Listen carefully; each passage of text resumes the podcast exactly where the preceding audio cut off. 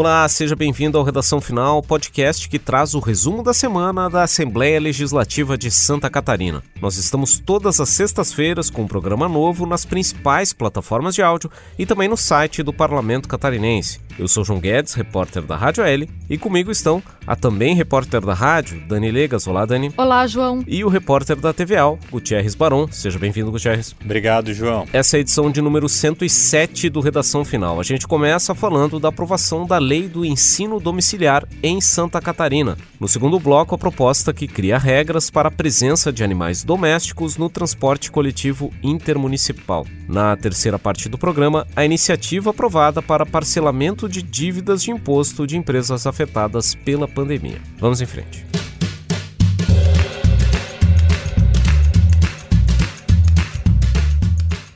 Muito bem, um dos temas mais comentados na Assembleia Legislativa na última semana foi justamente a aprovação de um projeto de lei que trata do ensino domiciliar em Santa Catarina. O que diz essa proposta, Gutierrez? Então, João, o plenário da Assembleia aprovou esse projeto de lei complementar que é de autoria do deputado Bruno Souza, do Partido Novo, que regulamenta o ensino domiciliar em Santa Catarina, que é conhecido como homeschooling, né? A palavra inglesa que dá nome à prática. Bom, o projeto ele modifica a lei de de 1998 que dispõe sobre o Sistema Estadual de Educação e inclui a previsão da prática de educação domiciliar, que deverá ficar então sob responsabilidade dos pais ou tutores responsáveis pelos estudantes. Mas para isso prevê aí algumas condições, como a participação do aluno que estiver em ensino domiciliar em atividades públicas, atividades esportivas, coletivas, religiosas ou de lazer, além também de uma avaliação por meio de provas que deverão ser aplicadas pelos órgãos municipais de educação.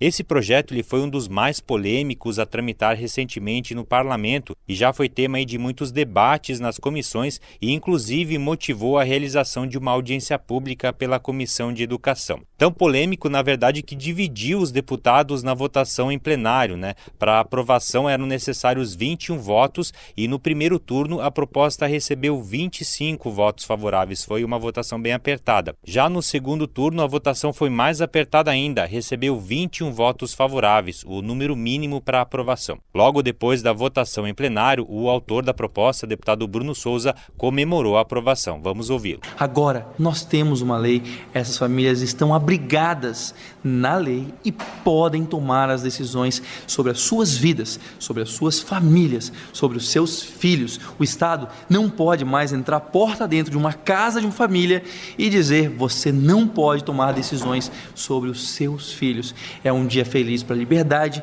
é um dia feliz para as famílias, é um dia feliz para Santa Catarina. Muito bem, essa proposta do ensino domiciliar, ela foi aprovada na sessão ordinária da quarta-feira, no dia 27 de outubro. E nesse mesmo dia, os deputados também aprovaram um projeto do Poder Executivo que cria o Estatuto da Polícia Penal de Santa Catarina, né, Dani? Exatamente, João. Esse projeto ele foi aprovado por unanimidade nesta quarta-feira em plenário e ele, então, como você falou, institui e cria o Estatuto da Polícia Penal aqui no estado. A Polícia Penal ela foi criada no ano passado por meio de uma emenda constitucional aprovada aqui na Assembleia Legislativa. Esse órgão, a Polícia Penal, integra a Secretaria de Administração Prisional do Estado e transforma os cargos de agentes penitenciários, ou seja, os antigos agentes penitenciários agora se tornaram policiais penais. E essa proposta aprovada nessa semana, então, criou o estatuto definindo aí quais serão as funções institucionais da Polícia Penal, além também de criar o plano de cargos e salários e também o regime disciplinar da categoria dos policiais penais. Lembrando que esses servidores, esses funcionários, eles são responsáveis pela segurança dos estabelecimentos penais aqui de Santa Catarina. Durante a votação no plenário, alguns deputados eles discordaram de um artigo desse projeto de lei, é o artigo 97 que estava né, na proposta original do governo do estado. E esse artigo ele permite que servidores que pediram a exoneração da Secretaria de Administração Prisional anteriormente possam ser readmitidos agora com a criação da Polícia Penal. Alguns deputados eles argumentaram que essa medida ela seria inconstitucional justamente por isso. Assim, é, ele questionou que como que um funcionário, um servidor, pediu exoneração e agora teria o retorno aceito por essa lei, assim, segundo ele, estaria indo contra a Constituição Sim, do a Estado, ideia é que né? ele poderia ser readmitido, reingressar no serviço público sem fazer um novo concurso, né? Ele pediu demissão, podia só pedir para voltar. É, é, o que está exatamente. Previsto. Ele é abre um período para ele fazer esse pedido. Exatamente, essa, esse artigo 97 que foi bastante discutido, inclusive os deputados pediram que esse artigo ele fosse feito uma votação em separado para que ele fosse excluído do texto, mas no fim acabou vencendo a ideia de que permaneceria então esse artigo 97, permitindo daí a volta dos servidores que teriam pedido exoneração anteriormente. É isso aí então, já o Estatuto da Polícia Penal aprovado em plenário aqui da Assembleia Legislativa, seguindo agora para a sanção do governador. Até que no plenário da Casa, durante a votação com relação a essa questão do, retorno dos servidores dos agentes penitenciários que pediram exoneração, a argumentação do governo do estado para defender a manutenção desse artigo, desse dispositivo no projeto de lei, é de que a possibilidade de retorno desses profissionais poderia uh, suprir mais rapidamente uh, vagas para o atendimento da segurança penal, já que no caso de um concurso tem todo o processo concurso, treinamento, curso de formação e tal. E o Estatuto da Polícia Penal prevê a necessidade de preenchimento de 5.100 vagas, que é todo o quadro da Polícia Penal aqui de Santa Catarina. Outra informação importante, João, de ressaltar com relação a esse projeto aprovado é de que é, ele também autoriza a prorrogação do contrato de trabalho dos servidores admitidos em caráter temporário da Secretaria de Administração Prisional. Esse contrato venceria agora em novembro e então essa proposta ela prorroga esses contratos e segundo o líder do governo, o deputado José Milton Schaefer, argumentou ontem, essa medida de prorrogação desse contrato é necessário para não prejudicar o funcionamento das unidades prisionais, já que esse contrato ele abrange 200 servidores temporários que ajudam então na segurança das unidades prisionais. Argumentou ontem na quarta-feira, né, já que estamos gravando na quinta-feira, dia 28. Nós gravamos o redação final no estúdio na quinta-feira, dia 28, mas vale aqui fazer um adendo gravado pelo celular na sexta-feira, dia 29 é que o projeto de lei complementar aprovado na Assembleia para a criação do Estatuto da Polícia Penal já foi sancionado pelo governador Carlos Moisés e já vale como lei aqui em Santa Catarina. Também foi um destaque das votações em plenário na quarta-feira a rejeição de um projeto de lei complementar que foi mandado aqui para a Assembleia Legislativa pelo governo do Estado, que era uma iniciativa que previa a criação de um mecanismo de incentivo para a migração dos servidores estaduais para o sistema de previdência pública complementar. Essa proposta ela determinava o pagamento de um bônus em dinheiro que seria depositado no fundo de aposentadoria individual do servidor que optasse por essa mudança. Esse bônus ele seria proporcional ao salário desse servidor e também ao tempo de serviço que ele já tem dedicado ao serviço público aqui de Santa Catarina. Esse recurso ele seria gerido pela Fundação de Previdência Complementar do Estado, a SCPREV, que foi criada no ano de 2017. E essa possibilidade ela seria ofertada para os servidores que ingressaram no serviço público estadual a partir de janeiro de 2004, que são aqueles que não têm o direito à paridade e integralidade do valor das suas aposentadorias. E além disso, essa possibilidade seria restrita aos servidores com salário superior ao teto pago pelo INSS, que hoje é de cerca de R$ 6.400. Essa proposta, como ela é um projeto de lei complementar, ela precisava de maioria absoluta para ser aprovada. Ela precisaria de pelo menos 21 votos, que seria a maioria absoluta dos deputados que têm mandato aqui na Assembleia. A Assembleia tem 40 vagas, 40 cadeiras no parlamento, então os projetos de lei complementar precisam ter a concordância da maioria do Poder Legislativo. No entanto, a proposta recebeu apenas 20 votos favoráveis, faltou um voto para aprovação. Foram 20 votos favoráveis e 14 contrários, e, portanto, essa matéria matéria acabou sendo rejeitada. Vale lembrar que durante a tramitação nas comissões e também no plenário, essa iniciativa recebeu muitas críticas de diversos deputados em função de um dispositivo na proposta que previa a possibilidade de a SCPREV administrar um eventual benefício previdenciário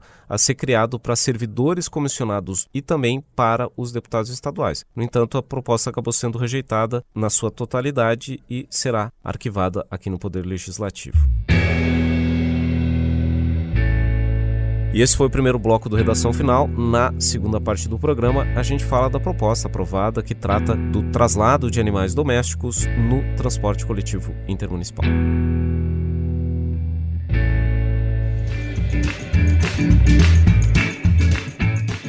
Muito bem, também foi nessa semana que a Assembleia Legislativa aprovou um projeto de lei que trata do traslado de animais no transporte coletivo intermunicipal. É um projeto de lei de autoria do deputado Kennedy Nunes, do PTB, que autoriza o transporte de animais de estimação ou de animais domésticos de pequeno e médio porte nos ônibus intermunicipais. Vale lembrar que essa iniciativa também abrange uh, os modais ferroviário e hidroviário. A ideia dessa proposta é assegurar uh, aos proprietários desses animais domésticos o direito de levar os animais consigo nesses veículos. Mas as propostas estabelecem uh, regras, alguns critérios ou limites para que isso seja feito. Um dos principais é a ideia de que esse animal, para ele ser considerado de pequeno e médio porte e poder estar no ônibus intermunicipal, ele tem que ter no máximo 10 quilos de peso corporal. E a proposta também proíbe a cobrança de um valor adicional na passagem do proprietário desse, desse pet, caso ele queira levar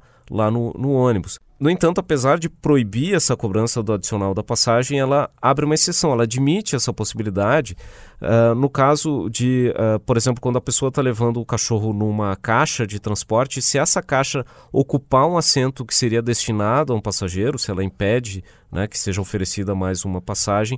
Nesse caso aí é permitido que a empresa de ônibus ou a empresa de transporte hidroviário, por exemplo, faça a cobrança do valor equivalente a uma passagem para que esse animal seja transportado. O projeto também estabelece outros limites, por exemplo, com relação a horários, de nos horários de pico não poder haver a presença dos animais nesses veículos, e também o limite de três animais por viagem, e ainda a proibição de que esse animal transportado seja um animal venenoso, feroz ou com algum problema de saúde que possa transmitir uma doença para as demais pessoas que estão ali utilizando esse serviço de transporte. Ou seja, nada que possa comprometer tanto a segurança do veículo quanto a segurança e a saúde dos demais passageiros. Depois da aprovação dessa proposta aqui no plenário da Casa, a gente conversou com o autor, o deputado Kennedy Nunes, do PTB, que falou que essa iniciativa dele de apresentar esse projeto segue muito a questão de que no transporte aéreo, nos aviões, já é bem comum as pessoas uh, levarem os seus animais de estimação, utilizarem essas caixas de transporte,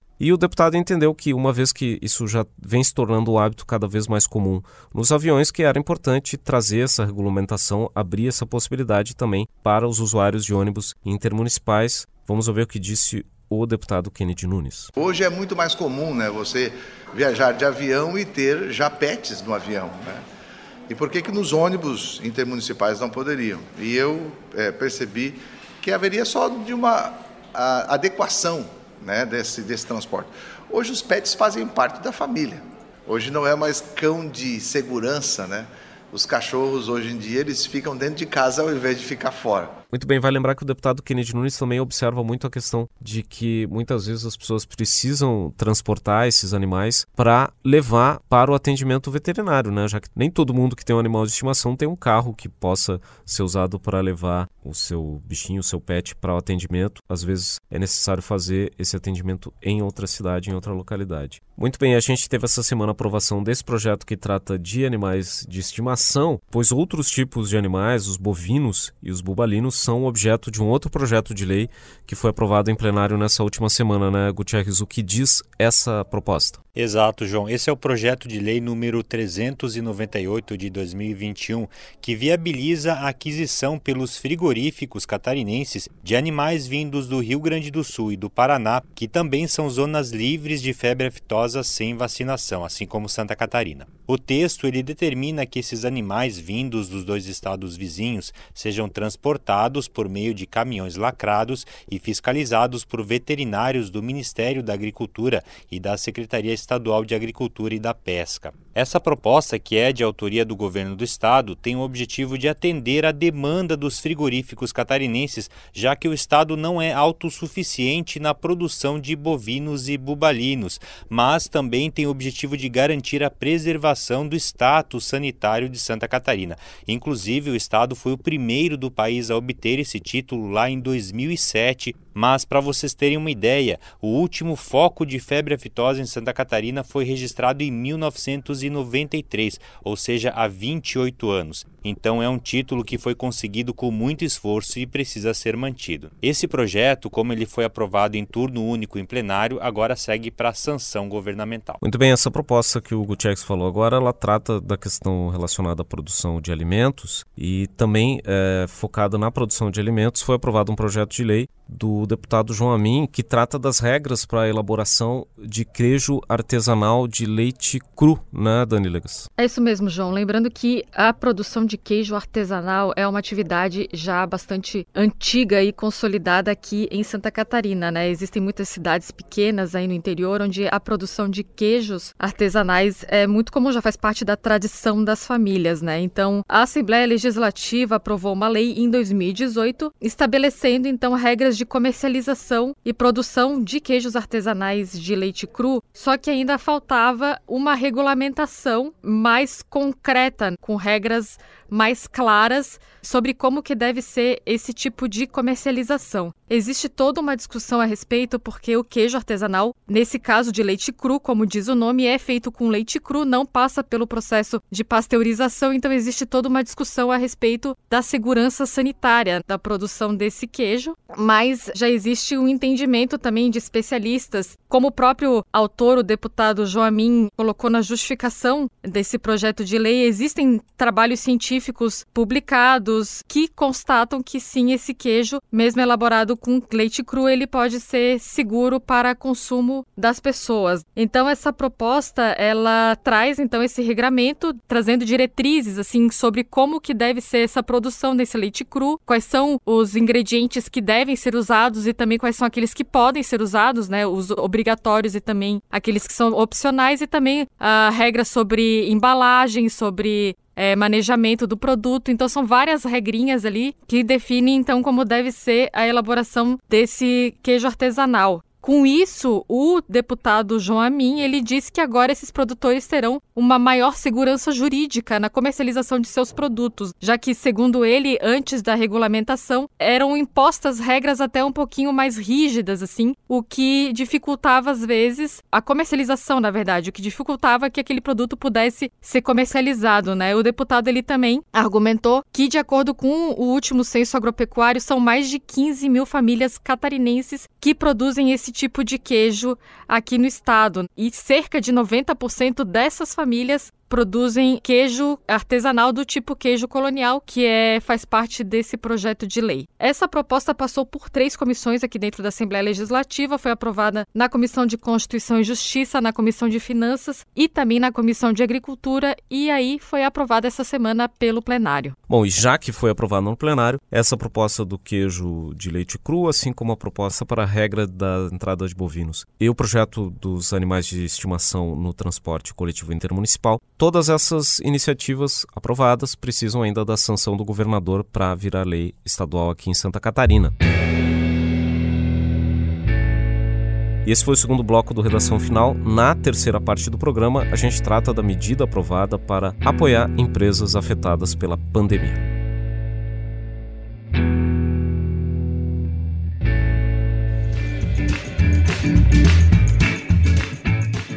Então, e os deputados também aprovaram nessa semana um projeto de lei que trata do apoio a empresas afetadas pela pandemia. É uma iniciativa para parcelar o pagamento de dívidas de ICMS, né, Dani? É isso mesmo, João. É, o objetivo principal desse projeto, que foi encaminhado pelo governo do estado aqui para a Assembleia, é dar um fôlego financeiro para as empresas que foram afetadas pela pandemia, né? É, essas empresas que têm dívidas com o estado relativas ao ICMS, né, um imposto sobre circulação de mercadorias e serviços, vai poder agora, por esse projeto de lei, parcelar essa dívida em até 10 anos, né? Seria em até 120 meses. Para entender, o ICMS é um imposto estadual que as empresas precisam recolher e pagar para o Estado. É uma taxa ali referente, então, é, essas transações né, de circulação de mercadorias e serviços, que daí, então, a, a, o dono do estabelecimento tem que recolher essa taxa e pagar para o Estado. Então, devido à pandemia, muitas empresas não conseguiram recolher todo o valor devido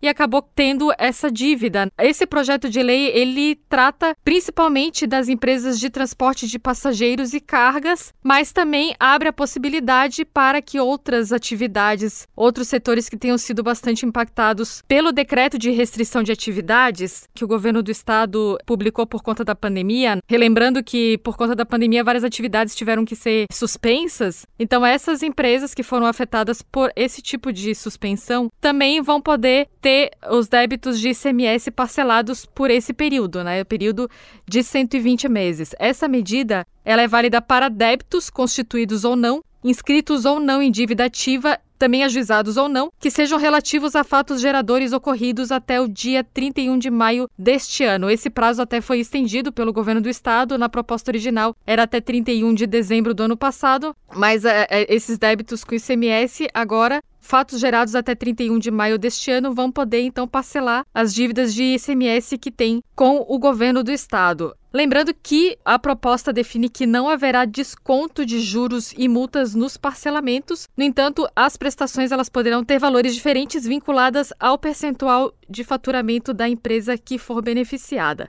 Essa proposta ela foi aprovada com uma emenda que foi enviada pelo governo do estado, incluindo dentro desse projeto de lei a prorrogação de prazo para adesão das empresas, né, para adesão de quem tem dívida com o estado também, é ao Programa Catarinense de Recuperação Fiscal, o Prefis de 2021. Esse programa, lembrando, ele dá desconto em juros e multas de débitos relativos a impostos, mas nesse caso, a prorrogação para adesão ao Prefis vale apenas para o imposto sobre transmissão causa-mortes e doação de quaisquer bens ou direitos, que também é conhecido como imposto sobre heranças e doações. Nesse caso, então, com relação ao imposto sobre heranças e doações, o benefício ele passa a contemplar débitos vencidos ou constituídos de ofício até 31 de maio deste ano, quando na redação atual previa também até dia 31 de dezembro de 2020. Após a aprovação desse projeto de lei, a gente conversou com o líder do governo na Assembleia Legislativa, o deputado José Milton Schaefer, do PP, que destacou a importância, então, de conceder esse parcelamento nas dívidas com ICMS, principalmente das empresas de transporte de passageiros e cargas, que, segundo o deputado, foi um dos setores mais afetados pela pandemia. Vamos ouvir o que ele disse. Foi um dos setores mais prejudicados com a pandemia e o governo do estado sensível à importância desse setor, tanto no transporte coletivo quanto em outras formas, cria um projeto para que eles possam se recuperar na questão fiscal, financeiramente, para que continue prestando serviço para a sociedade. Acho que é um avanço, projeto que está sendo aprovado hoje e que vai dar condições do ressurgimento né, das empresas de transporte coletivo que foram, repito, amplamente prejudicadas pela pandemia. Bom, essa questão de impostos também foi objeto de um outro projeto de lei aprovado nessa semana, é o PL número 152 de 2021 do deputado Bruno Souza do Partido Novo. Esse projeto ele muda a legislação tributária aqui de Santa Catarina para incluir a previsão de modalidades de restituição às empresas de eventuais valores pagos a mais de ICMS por meio do sistema de substituição tributária. Essa iniciativa ela busca dar uma maior segurança jurídica para esse tipo de operação de devolução desses recursos para o contribuinte, já que as formas de devolução desses recursos hoje estão fixadas apenas em regulamentos da Secretaria de Estado da Fazenda e não na lei estadual. Essa é a alegação do deputado Bruno Souza, que era importante colocar na lei para aumentar a segurança jurídica, para reduzir a chance de contestação por parte da Secretaria de Estado da Fazenda. A questão da substituição tributária é que normalmente o ICMS é cobrado nas várias etapas de comercialização de um produto. Quando ele sai da indústria para um distribuidor é cobrado uma vez, o atacadista vende para o comércio é cobrado de novo e o comerciante quando vende o produto para o consumidor final é cobrado mais uma vez. Na substituição tributária, o ICMS é cobrado apenas uma vez, é cobrado, por exemplo, apenas lá na fábrica, na primeira transação de um produto, já presumindo qual valor vai ser cobrado lá pelo comerciante na hora de vender para o consumidor final. Acontece que na prática, muitas vezes o valor que o comerciante cobra do seu cliente é inferior do valor que foi estimado lá quando o produto saiu da fábrica. Ou seja, o governo acaba cobrando mais ICMS do que deveria efetivamente ser pago. Então, nesses casos, o comerciante tem direito a pedir a restituição do valor equivalente ao ICMS que foi pago a mais. E esse projeto do deputado Bruno Souza prevê de que formas esse valor pode ser devolvido para o contribuinte. Porque a questão é que não necessariamente o governo do estado vai chegar lá e depositar esse dinheiro para esse contribuinte que teve esse pagamento a mais de ICMS. Esse projeto do deputado Bruno Souza, ele prevê a possibilidade de esse dinheiro que o governo deve para a empresa ser convertido num crédito e que essa empresa pode repassar para uma outra empresa, pode utilizar para o pagamento de um outro imposto estadual, ou mesmo repassar para uma outra empresa que tenha o mesmo proprietário. Pois bem, todas essas possibilidades já existem nas regulamentações, mas o deputado Bruno Souza achou que era importante levar para a legislação e os deputados, a maioria dos deputados, concordou com essa medida e então aprovou a sua inclusão na legislação aqui de Santa Catarina. E o parlamento também aprovou nessa última semana um projeto de lei que trata de uma regra ou que flexibiliza uma exigência para os hospitais filantrópicos que firmam convênios com o governo do estado, né, Gutierrez? Exato, João. Esse projeto lhe dispensa os hospitais filantrópicos da apresentação da certidão negativa de débitos que é emitida pela União para receber aí repasses de recursos do governo do estado para custeio e manutenção. O texto do projeto também estabelece que a dispensa da certidão negativa só poderá ocorrer se o hospital for o único do município ou responsável por atendimento regional, recebendo então pacientes de outros municípios que não contem com hospital público. Né? O projeto de lei ele é de autoria do deputado Valdir Cobalcini, do MDB, que durante a votação em plenário esclareceu que a proposta surgiu por provocação da Secretaria de Estado da Saúde, diante da dificuldade do órgão de efetuar repasse de recursos a alguns hospitais filantrópicos que tiveram aí um papel de destaque durante a pandemia. Né? Bom, como esse projeto foi aprovado no plenário, ele segue agora para a sanção do Executivo. Bom, como o Gutierrez destacou, esse projeto que trata dos hospitais filantrópicos ainda precisa da sanção do governador e as demais propostas que tratam de impostos, que a gente falou no início do bloco também, precisam da sanção para virar lei estadual. E você pode acompanhar mais informações sobre os projetos aprovados aqui na Assembleia Legislativa nos nossos perfis nas redes sociais. Nós somos o arroba Assembleia SC no Facebook, no Instagram e no Twitter. E a Assembleia também mantém um canal no YouTube, youtube.com.br. Você também pode receber informações sobre o Legislativo Estadual no seu aplicativo WhatsApp. Para isso, mande a mensagem SIM para o número 48999601127.